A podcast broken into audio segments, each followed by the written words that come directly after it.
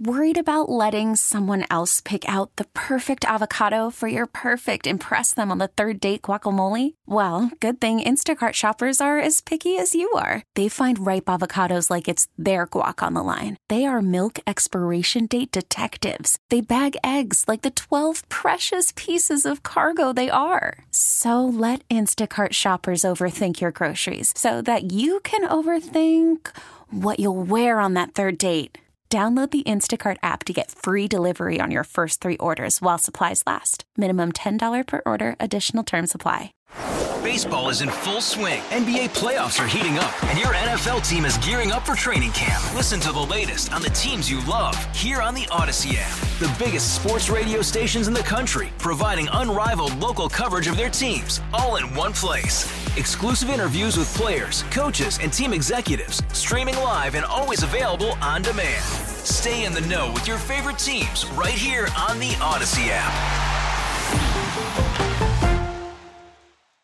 Republicans and Democrats both have been targets of bogus swatting calls this month. Uh, the latest uh, to be targeted was the judge overseeing Trump's civil cases uh, in New York and in D.C. Bomb threats and false reports of shootings at the homes of public officials, state capitals, and courthouses have surged in recent weeks, including some connected to court cases against former President Donald Trump.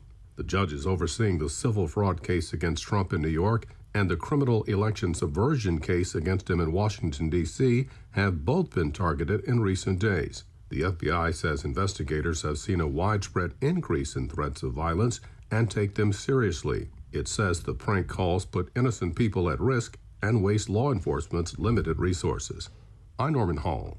Well, that, that's the way to handle it. Yes, it's a civil trial in New York and a, a criminal trial in, in, in D.C. I mean, I can't I can't keep the Trump uh, cases uh, straight. I just and then there's stuff going on in Georgia. And as I mentioned yesterday, you know, uh, we don't go out of our way to look for reasons to uh, to talk about Donald Trump because uh, these court cases have been going on for a long time, and we have not been talking about them at all.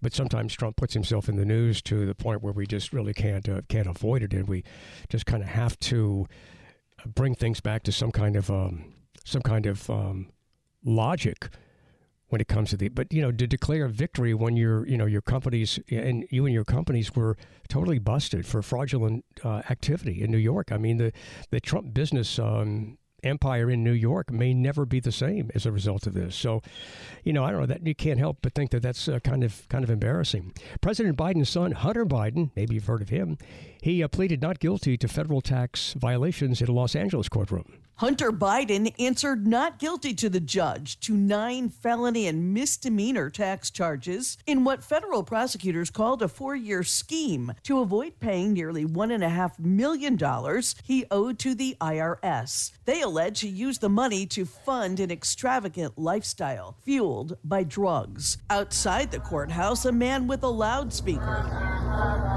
chanting about Hunter's laptop and photos of him with a crack pipe. The charges were filed after a plea deal unraveled in Delaware, where the younger Biden's also charged with lying on a federal form for gun buyers about his use of illegal drugs. Congressional have been trying unsuccessfully so far to link President Biden to his son's business dealings. I'm Jackie Quinn. Oh, we'll see where this goes. I mean, that Hunter Biden's a piece of work. I, I mean, seriously. I, look, if, if he used his dad's position as vice president to uh, get money, he needs to be busted. That's bad. And if he didn't pay taxes, and, and if he used that money to do what is uh, is uh, alleged, he needs to be busted.